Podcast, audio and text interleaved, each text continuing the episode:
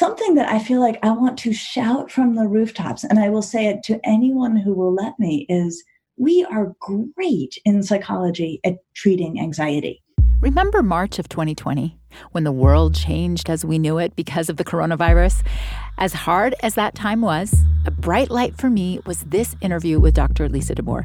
And even though we were chatting specifically about how to deal with the stress of those unprecedented times, so much of what she shared is still applicable. There are plenty of hard things in our world right now. And being mindful of and caring for our mental health and the mental health of our children is as important as ever.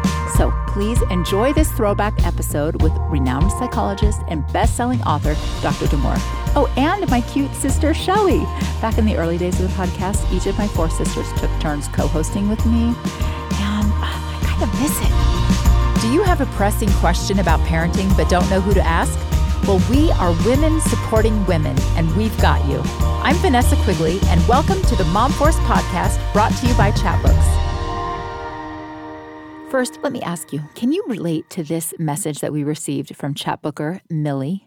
She says, Once I had kids, I realized that we don't really have printed photos anymore. Everything is on our phones and computers. And what if something happened and I lost all of the cherished photos of my children? I would be devastated. So I started to look for a solution and I came across chatbooks. They are easy to make, affordable, and can even be used as decor in my home. Thank you, Millie. I love to hear how people capture and hold on to their memories. And with our month books, we make it easy to celebrate all of your family's big milestones, but also the magical moments in your everyday.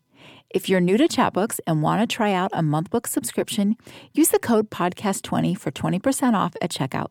And happy chatbooking. Hello, Dr. Damour. Thank you so much for joining me and my sister Shelly today. I'm delighted to be with you. Well, I am so excited to chat about stress and anxiety in our children because it seems like maybe it's not just my children are all children feeling this are we all feeling stress can you just tell us real fast where are you calling from i live in shaker heights ohio and that's where i am right now ohio okay what are the governor's orders there as far as sheltering in place that we are to do it. Our governor has been very proactive. Um, I think put us on shelter in place earlier than most states, which has been a reassuring thing in the context of current conditions. Yes, yes. We've been following very closely our governor here in Utah. There's a stay home, stay safe directive, and we are also following that very carefully. But it seems to be different state by state. Here in Utah, you're supposed to limit your groups social gatherings to 10 or less. And even in Florida, they were doing just county by county until yesterday because just, you know, I think that everybody's just assessing the situation individually, which I feel like is good, but I like to err on the on the side on of the safe caution. side. yes.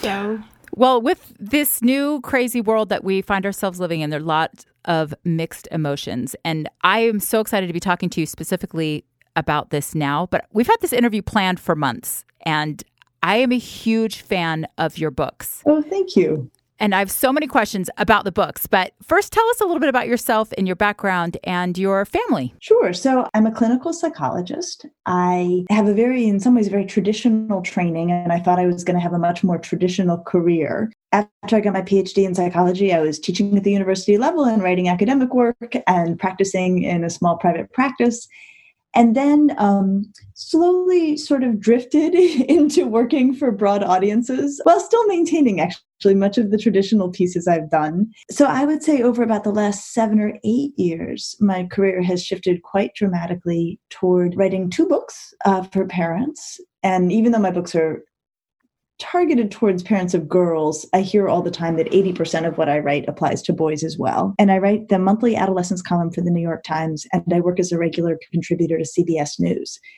So I really hope that I am able to bring the best of what we know on the most sort of academic and clinical sides of psychology to um, a wide audience. So that seems to have been where I've landed of late. And I feel really, really fortunate to do it. I am the mother of two daughters. My husband and I have a 16 year old daughter and a nine year old daughter. I feel really, really fortunate. That's awesome. I really, really love your column in the New York Times, especially these last couple of articles about the quarantine times, the quaranteenagers. You've coined a new term.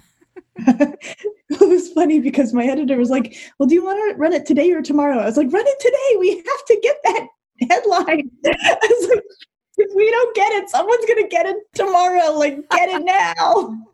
Oh, it was so good. And I want to talk more specifically about how this quarantine has affected our families. But I have to say, I love teenagers. I have a house full of them. I actually have seven kids. Right now, I have five because two of my college kids have come home. But I love teenagers so much. Shelly here, she has five kids, and her oldest is just.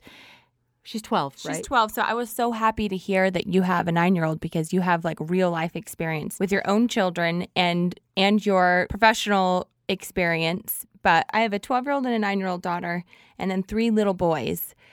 But even just reading the articles that I found online, also the quaranteenager was hilarious. I sent those to my sister in laws who all have several teenagers who have been in lockdown in California for weeks now.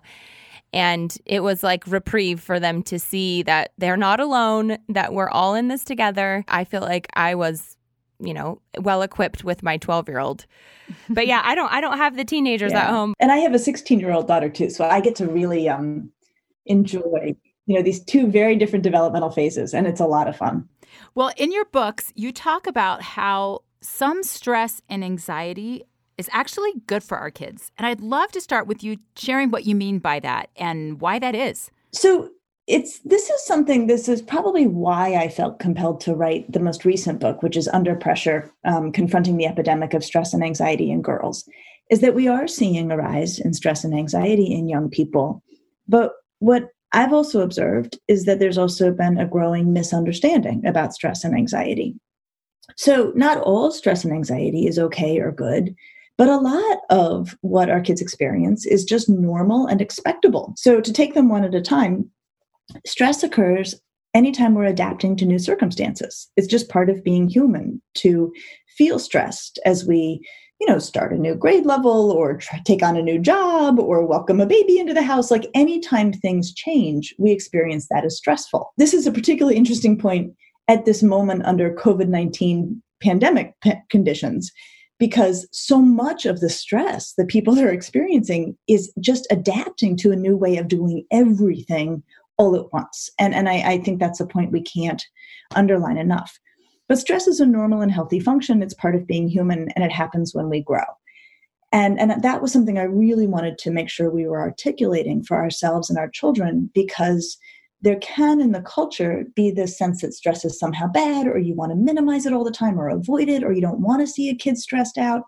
And, and that's not really true. There's a limit to how much stress is good for kids um, or anyone really. We don't like chronic stress and we don't like trauma. But short of that, stress is sort of a done deal and it actually lends to growth, it builds durability. We can welcome it. What's an example of chronic stress? So, chronic stress are things like living in conditions of poverty, you know, is a chronic stress condition. Mm-hmm. I do, I don't worry much, but I do worry that the COVID 19 stuff is going to turn into chronic stress for some people, you know, being cooped up in their homes, not being able to go out, um, missing, you know, their normal supports. All of the fears surrounded about like just getting sick, right? I feel like I've been well, talking to friends. Future. Yeah. Everything in the future is uncertain right now. Yeah. There's so much fear. Yeah. So we also see chronic stress sometimes in kids of privilege who have enormous opportunities available to them, but also tremendous demands. Um, kids who are taking four APs and doing a sport and seriously engaged with some lab somewhere that they're doing experiments in. Um, the definition of chronic stress is that you don't have a chance to recover, that you're just exerting yourself all the time and working to manage circumstances constantly, and you don't get any downtime. So we worry about chronic stress. Yeah, and you do talk about recovery and how important that is in your books. In this time with COVID nineteen, how how do you suggest we recover from the the constant stress? Well, so what will be critical in terms of long term outcomes related to COVID 19, and I mean this for everybody kids, adults, people with fragile mental health before this, people who did not have fragile mental health before this, it's all going to come down to how you cope. And there's negative coping strategies and positive coping strategies. So if people fall back on negative coping strategies, whether it's emotional isolation or turning to substances or using what I call sort of junk habits, you know, looking at social media when they should be sleeping or eating poorly or being sedentary, they're going to really feel this in the long run. If people can do the opposite, if they can make sure they maintain emotional connections and make sure that they are taking excellent care of themselves, exercising, getting outdoors, eating well, finding happy distractions when they're upset to manage their feelings, they'll come out well in the long run. So, recovery here is going to be about coping but what matters is how people choose to cope. And recovery usually it sounds like something that is a resting time, but this in this COVID-19 times, it sounds like it's work. You actually need to be actively thinking about how you're going to recover during these times because it's like during the COVID 19 times, you need to be recovering as well. It's not a period where you can just hang on for the stress and then recover afterwards. So that's what's kind of just spoke to me just then was that like I need to be actively recovering through this time and not just like a hold on for dear life until it's over because that's usually how I deal with stress and I end up with shingles or anaphylactic shock or something no joke but it's a work in progress that's how that's how we're going to be able to recovery. recover. Active recovery. That's part there of a, like go. a workout. You have yeah. to you can't just stop working out. That's you have to true. have this active recovery. That's true. Yep. That's a good point. That just hit home with me. See, I need you in my life, Lisa. In the end, do you think we would be able to look back at this time in life and say, you know what? That was really good for us. It was really good for our kids to go through that. Because right now, my 16 year old daughter is freaking out that she's missing prom and like all of the end of the year activities and all the uncertainty around her AP tests and just the the musical that she was going to audition for. I mean, there's a lot of heartbreak and she feels like the world is just completely come to an end for her. And I keep telling her, no, this is like, we're going to grow from this. We're going to be stronger. Is that true? am, I, am, I, giving false hope? Well, no, not at all. In fact, um, what you're telling her is very much borne out in the research that when people weather very difficult life circumstances, and this would be one, um, and they're able to get through them relatively unscathed, what we see is that they are more resilient in the face of new difficulties. So, that kind of what doesn't kill you makes you stronger um, is in fact true and well borne out by the research. So that doesn't minimize how you know awful it feels to have you know these kind of once in a lifetime experiences taken away, and I, and I don't want to minimize that with teenagers. But what a crisis does is that it adjusts your yardstick for what you consider to be a crisis in the future. so things will not feel so bad when they don't go well after this because they won't be as bad as this was. Yes. Um, and that's actually why we like stress. I mean, that, when I say psychologists are good with stress, when I say it builds growth giving, you know, qualities and durability, that's exactly what I'm talking about. Yeah. Um, and we should also talk about anxiety because anxiety's got real upsides too. Yeah. Like what? Tell me. Yeah, tell us. because... Okay, so just like stress is a normal and healthy function in the eyes of psychologists, um, so is anxiety. Anxiety is a normal and healthy emotion that is designed to keep us safe. The way I think about it, it's almost like the, the physical pain response. It's an alarm. It tells you something's not right, pay attention. So the physical pain response says, you know, get your hand off the burner, you know, or take care of that injury. And anxiety says, like, hey, heads up, you know, something around you is amiss and you're going to want to deal with it. And so, interestingly, under COVID 19, like people's anxiety is up and it should be right? that that we want to be mindful and we want to be careful and we want to be doing the things that we need to be doing like not touching our face not getting together with other people not you know all of these things washing our hands doing a really good job with that that anxiety really is protective. Um, it can get out of control. It can be too big meaning that the degree of anxiety somebody feels is way out of proportion with whatever's causing it or it can show up when there's no reason for it, like when everything's fine. But other than that, psychologists feel like anxiety is good, healthy, protective, and expectable. And, and I think that's a message that feels really valuable right now because I'm hearing a lot of people saying, oh, I have anxiety, which, well, of course you do. Like that means your mental health is working exactly as it should. Um, it's not the aim that we should be feeling like zen state all the time especially right. when there's something we need to be paying attention to i keep trying to tell my kids that they are supposed to feel the full range of human emotion like anxiety and yeah. disappointment and sadness that's that's part of what you're supposed to be feeling. But how do you know when it is off balance, when you're having anxiety for no reason? When things are going all the way they should. Yeah, and all of a sudden there's like a panic attack that they can't really pin down why it's happening. So it doesn't feel good when emotions feel out of control right? Like, yes, we should feel the whole range of human emotions, but you don't want to feel like your emotions are taking you for a ride. So, one thing that we can do that does actually help people feel more in control is to say, you're supposed to feel upset sometimes. You're supposed to feel helpless right now. Like, this is a tough situation. And that alone actually gives people a sense of control. Like, oh, yeah, I'm having the right feeling at the right time. Like, I'm doing this properly, right? So, so we smart. can get that in there. But then if they feel really uncomfortable, we can help people take measures to get their anxiety under control. And something that I feel like I want to shout from the rooftops, and I will say it to anyone who will let me, is we are great in psychology at treating anxiety. This is something we have we have known about and dealt with and cared for people with anxiety for decades, and we understand it as well as we understand anything in the field. So if a person feels that their anxiety has really gotten the better of them, we can help them. We can use cognitive techniques where they challenge their thinking and bring their anxiety under control. There's all sorts of physical things you can do with your breathing and your relaxation that are intensely powerful. People don't need to feel helpless in the face of their own anxiety. So, when do you suggest a parent seeks professional help?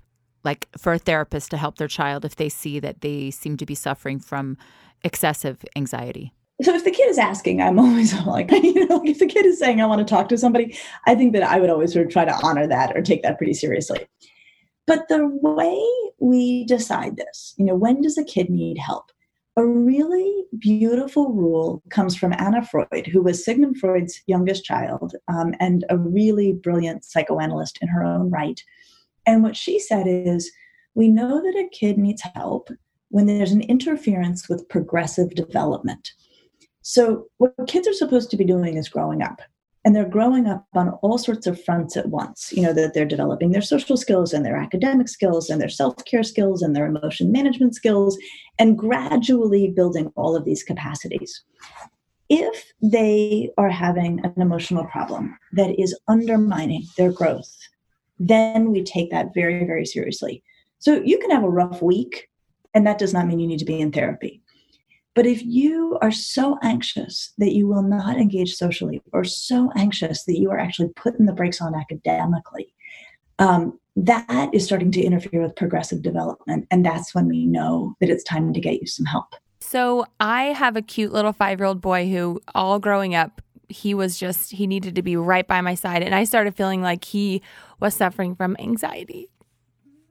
Well, you're emotional, Shelly, because you suffered from anxiety. And back in the 80s, when we didn't have the words to fully express what was happening, right? You missed so much school with stomach aches that now we look back on was anxiety. And I know we're talking a lot about teenagers right now, but at what age, like how young should we start cluing in and trying to get help? Because we'll let Shelly get her emotions together here. But um, she struggled as a young girl, and a couple of her kids struggle with this. And in your professional opinion, at what age is this really something we should be trying to get professional help with? And what what is just normal growing pains as they you know mature through adolescence? Well, so you've asked the magic question like, what's normal and expectable at given ages? There are points in development where anxiety is a fairly prominent but normal thing. So, for example, if we think about six year olds, six year olds as a group are a pretty brittle bunch. They, um, they are very rule oriented. They get very anxious when something is wrong. They get very upset if they spill the milk. They get very upset if you don't put your seatbelt on quickly. This is normal development in six year olds. And there's a whole developmental reason for it. And it's that they have just discovered right and wrong and they take it very seriously. And it, luckily kind of eases a bit over time. Their sense of like you know things having to be just so but it is a totally developmentally normal thing to see a pretty anxious six year old and there are developmentally appropriate things that parents can do at home to help to tame that anxiety. Um, my favorite thing to say to six year old is like okay so mistakes come in three sizes small medium and large you know and the size of the mistake tells you how upset you need to be and how much work it takes to fix it and that kind of thing really helps six year olds to start to have a more um, modulated response when things don't go the way they want them to go. So the challenge is to have a good sense of what's expectable at any given age. And so that, you know, fairly high level of anxiety is very expectable in six year olds. But it's helpful as a parent if you've done some reading that makes sure that you know that and gives you some strategies for dealing with it at home. Um, in part because there has been such a shift in the culture to talking about all anxiety as though it is pathological and a shift away from some of the parent education that I think used to be more widely available about the kind of what to expect at various ages but the bottom line is development is not a smooth and easy process under any conditions. Like development has a lot of bumps and a lot of mess in it. And so then the challenge always is to try to figure out how much of this is normal and expectable bumps and how much of this is something that's actually halting development and you know grounds for concern. So accepting that throughout their development it's normal to have anxiety and I love how you said that is this a big little or what what did you say? Small, medium, and large mistakes. Yeah, so yes, smart. I love that framework.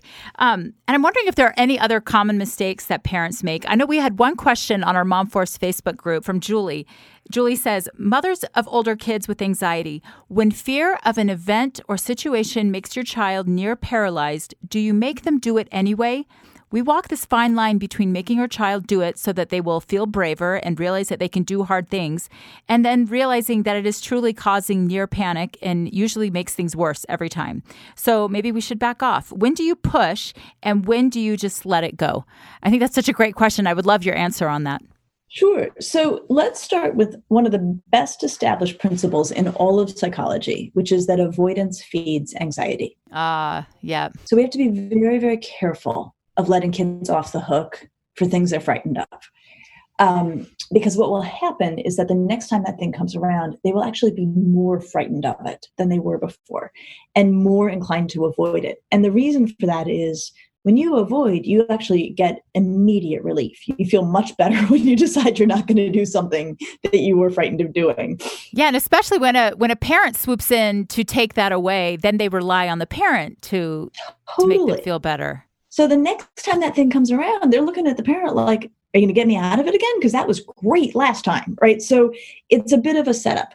But what what is true though is it's very hard to insist that some, you know, panicking child do it anyway. Like cruelty doesn't really have a place in this. Um, but what we can say to kids is, what can you do? Okay, so maybe you can't you know, perform your solo at the concert.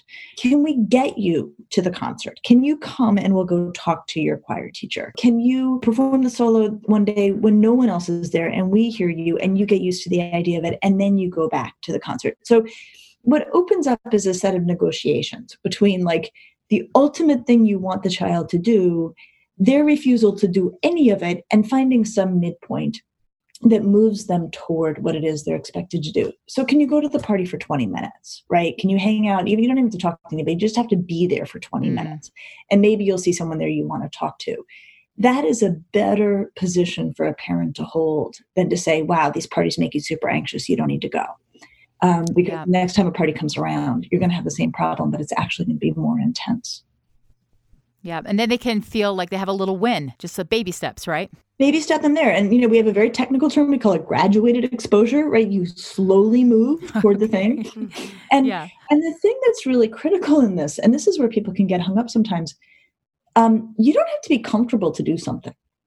The question yeah. is not, um, okay, you let us know when you feel ready. You let us know when this is going to feel okay.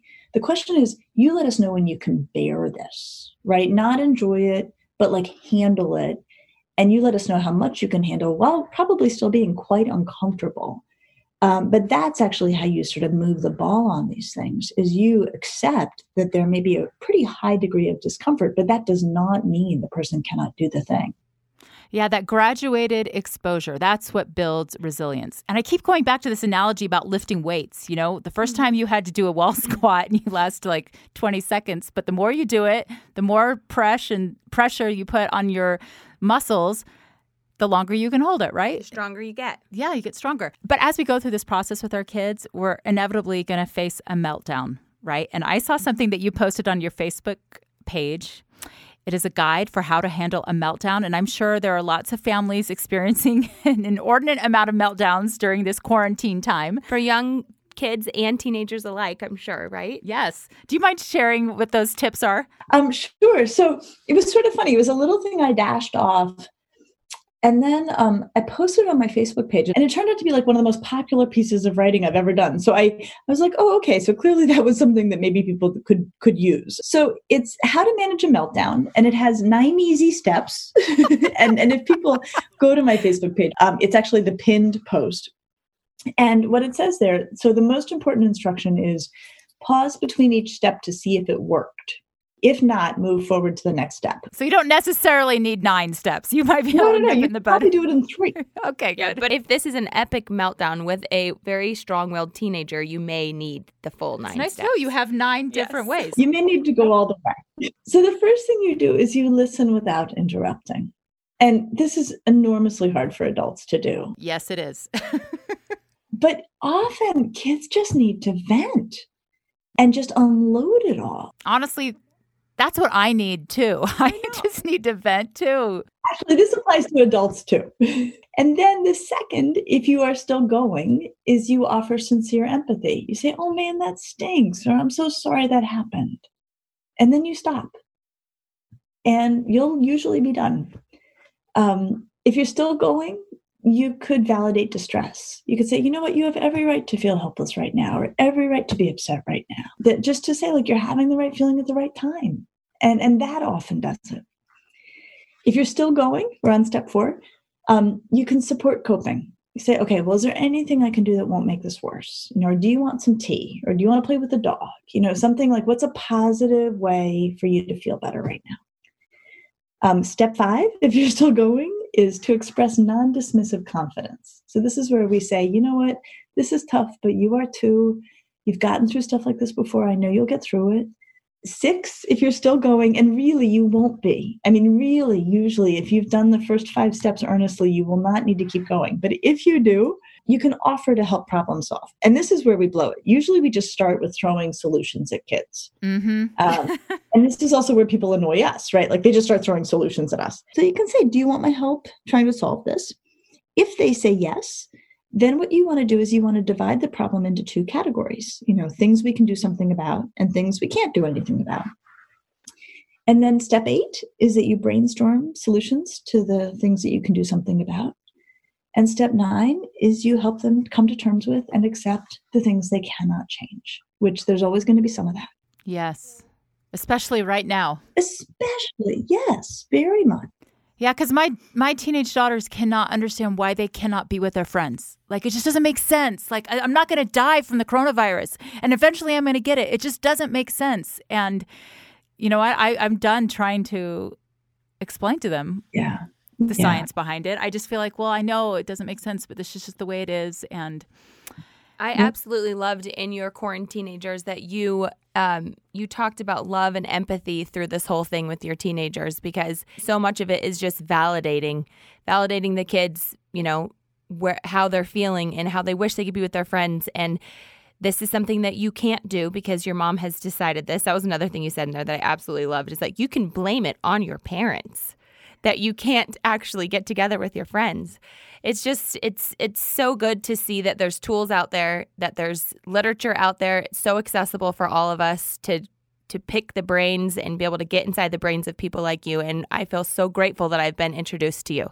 I feel like I've had a therapy session today. I've cried. I've laughed. you know, you're I've, lucky. I've hugged my sisters. You're lucky that you found this work as you're just embarking on the teenage years because Lisa, I found your books as I was, you know, just in the messy middle of it all. And I wish that I could have gone back and done some things differently. But you know what? It's never too late to be a better parent. You can always ask for forgiveness and do a do over. And there's also a beautiful quote. There's a, a psychoanalyst named Donald Winnicott from a long time ago. And he said, What we need to be is good enough parents, just good enough. Yes. Oh, I love that. Yeah. I love it too, and I also love that even though you you write mostly about teenagers, that this is so applicable to all ages of children, and even these nine steps. I feel like I'll be able to talk myself through any of my meltdowns. Therapize yourself. Yes, and my sisters and my husband and you know everyone around me. I feel like that will ben these kinds of tools will benefit us in the long run, in the short run, in the whole all the COVID times, the forever times. I just feel so grateful. Thank you so much for sharing your wisdom with us. You're welcome. And thank you for having me on your show. All right. You just dropped a truth bomb there. You just have to be a good enough parent. That's the perfect way to end this. Where can our listeners find more about you and the work that you're doing? Sure. So my um my website, Dr. Lisa Damour, D R L I S A D A M O U R, is where I put all of my um, articles and updates about my books and all of my press stuff. So there's lots of resources there. Perfect. Well, thank you so much for being with us, and good luck. Thank you with your family through this um, exciting and challenging time. And keep up the good work and put putting out all these these good things that we're all able to partake of. Thank you so much. Lisa. You're welcome. Thank you so much. Okay. Bye-bye. Bye. Thank you for joining the Mom Force. Don't forget to subscribe and leave us a review and come join the conversation over on our Mom Force Facebook group. And check out the show notes for a special Chatbooks discount code. Until next time.